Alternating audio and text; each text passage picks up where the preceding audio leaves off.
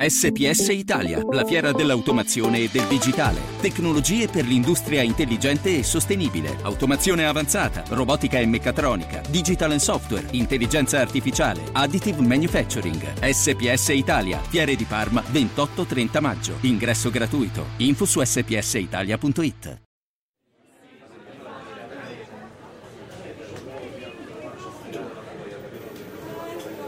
I prodotti meglio esposti in vetrina si vendono di più, nella dimensione fisica come in quella digitale. Lo sanno bene i negozianti che mettono in evidenza i prodotti dalla cui vendita guadagnano di più e lasciano sugli scaffali o addirittura in magazzino quelli che vale comunque la pena vendere, ma dai quali guadagnano di meno.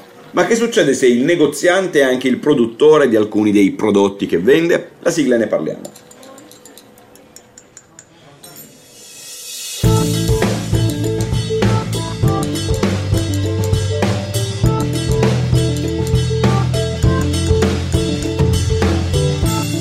Il caso di Apple e per la verità nella dimensione digitale non solo di Apple, che oltre a gestire uno dei due più frequentati supermercati di app per smartphone e tablet al mondo, l'altro è il Play Store di Google, è anche la produttrice di alcune tra le applicazioni di maggior successo e più utilizzate dagli utenti, appunto, di smartphone e di tablet. E sono applicazioni concorrenti dirette di decine di altre applicazioni con le stesse funzionalità e che quindi rispondono sostanzialmente alle stesse esigenze. Ora naturalmente Apple guadagna sempre e comunque dalla vendita di qualsiasi applicazione attraverso il suo store ma guadagna enormemente di più dalla vendita o persino dal download gratuito delle proprie perché ogni volta che un utente ne scarica una, poi diventa un cliente, peraltro tendenzialmente fedele, della società di Cupertino, alla quale finirà con il pagare un canone periodico per l'utilizzo dell'applicazione o il che fa lo stesso del servizio disponibile attraverso l'applicazione. È proprio questo il caso di File, l'app di casa Apple che consente l'archiviazione, l'organizzazione e la gestione di ogni genere di contenuto sul cloud di Apple naturalmente attraverso i nostri smartphone e tablet esattamente come fanno decine di altre app tra le quali, tanto per fare qualche esempio, Dropbox, Box, Google Drive e chi più ne ha più ne metta perché sono davvero tante le app utilizzabili allo stesso fine.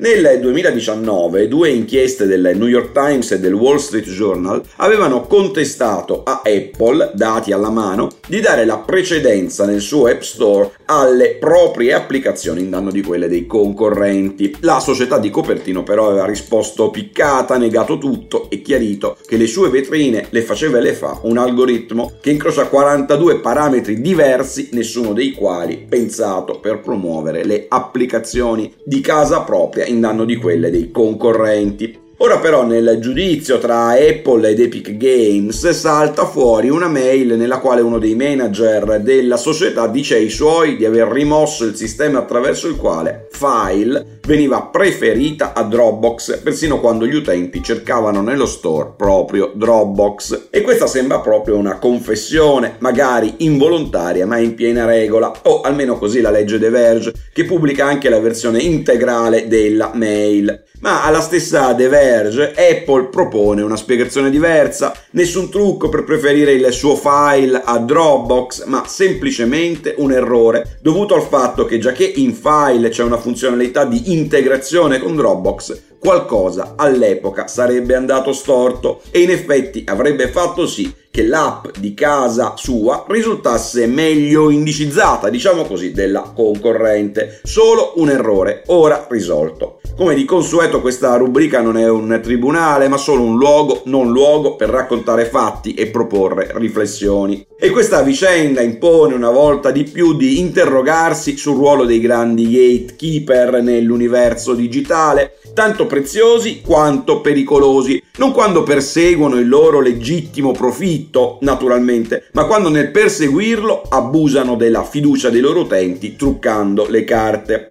Perché ovviamente un motore di ricerca, incluso quello che presidia uno store online, non può essere imparziale perché altrimenti farebbe fatica a proporre un elenco di risultati in un qualche ordine, ma se sceglie deliberatamente di mettere in cima una certa gamma di prodotti, deve, sempre che sia lecito in una dimensione antitrust, almeno dirlo a chi quel motore di ricerca sceglie di utilizzare, non come un consulente commerciale richiesto di consigliargli cosa acquistare, ma come un commesso commesso al quale si chiede semplicemente di mostrare tutto quello che c'è in negozio. Buona giornata!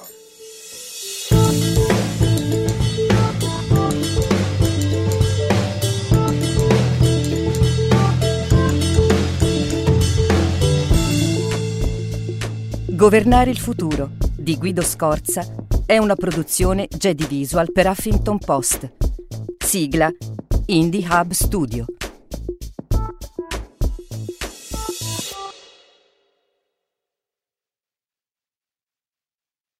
SPS Italia, la fiera dell'automazione e del digitale. Tecnologie per l'industria intelligente e sostenibile. Automazione avanzata, robotica e meccatronica, digital and software, intelligenza artificiale, additive manufacturing. SPS Italia, Fiere di Parma, 28-30 maggio. Ingresso gratuito. Info su spsitalia.it.